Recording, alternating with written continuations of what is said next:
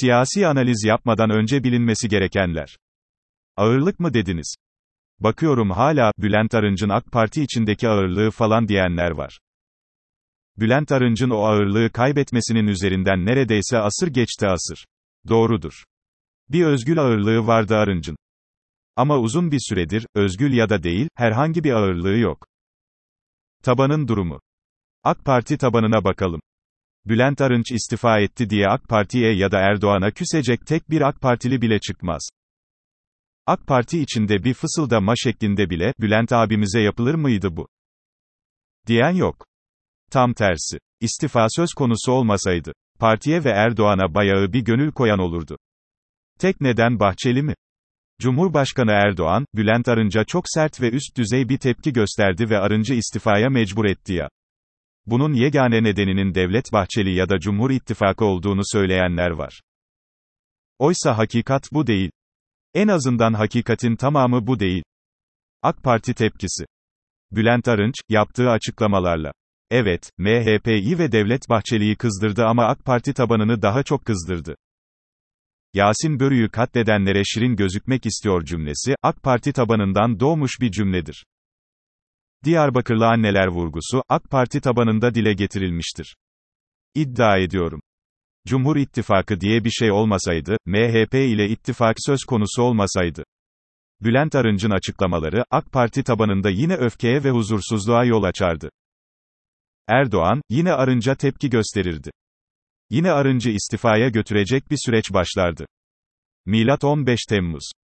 Bülent Arınç'ın ağırlığını kaybetmesinin miladı 15 Temmuz'dur. 15 Temmuz'dan önce, FETÖ'nün üzerine fazla gidiliyor yaklaşımı içine giren Arınç, 15 Temmuz'dan hemen sonra, ben bunu öngöremedim demiştir. İşte bu öngörüsüzlük, Arınç'a gösterilen itibarı yerle bir etmiştir. AK Parti'nin vicdanı. Evet. Bir ara Bülent Arınç, AK Parti içinde, vicdanı temsil ediyordu. Bir ara böyle bir durumu vardı. Ama süreç içinde bunu kaybetti Arınç. İşin tuhaf tarafı şu. Herkes bunu kaybettiğinin farkında ama bir tek Arınç farkında değil. O hala kendisinin böyle bir tarafı olduğunu sanıyor. Başına gelenlerin bir sebebi de budur. Kırgınlık. Yani epeydir bir kırgınlık vardı Arınç'a karşı AK Parti tabanında. Ama buna rağmen Cumhurbaşkanı Erdoğan'ın Arınç'ı Yüksek İstişare Kurulu üyesi yapmasına da pek bir şey denmemişti. Cumhurbaşkanı, bir vefa duygusuyla Arınç'ı yanında tutmak istiyor falan diye yorumlanmıştı. Neden böyle oldu? Arınç'ın sözlerinin tepki çekme nedeni şudur. Reform söylemi ortadayken, Devlet Bahçeli de reform söylemine destek vermişken, Bülent Arınç, meseleyi iki isme indirgedi ve bunu yaparken de işi Demirtaş övgüsüne vardırdı. Tepkinin nedeni budur. Sabotaj nitelemesi, bu yüzdendir. Kıyamet. Bülent Arınç'ın bir ağırlığı yoksa sözleri neden kıyamet kopardı? diye düşünebilirsiniz. Arınç'ın sözlerinin kıyamet koparmasının tek nedeni, Yüksek İstişare Kurulu üyesi olmasıydı. Bu pozisyon nedeniyle, acaba Arınç'a bunları Cumhurbaşkanı mı söyletti? Acaba arkasında Cumhurbaşkanı mı var? Soruları akla geldi. Kıyameti koparan budur. Arınç değil. Babalar ve oğullar. Bülent Arınç'ın oğlu Ahmet Mücahit Arınç, şu anda AK Parti'de milletvekili. Bülent Arınç krizinin ardından gözler ona çevrildi. O da Erdoğan'a destek veren bir paylaşım yaptı sosyal medyada.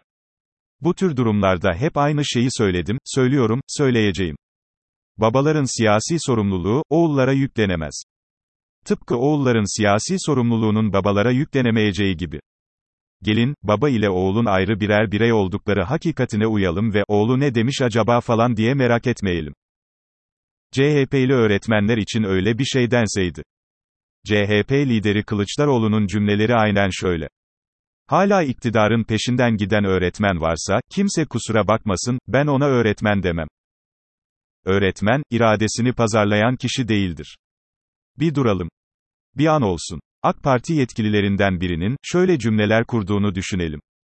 Hala CHP'nin peşinden giden öğretmen varsa, kimse kusura bakmasın, ben ona öğretmen demem.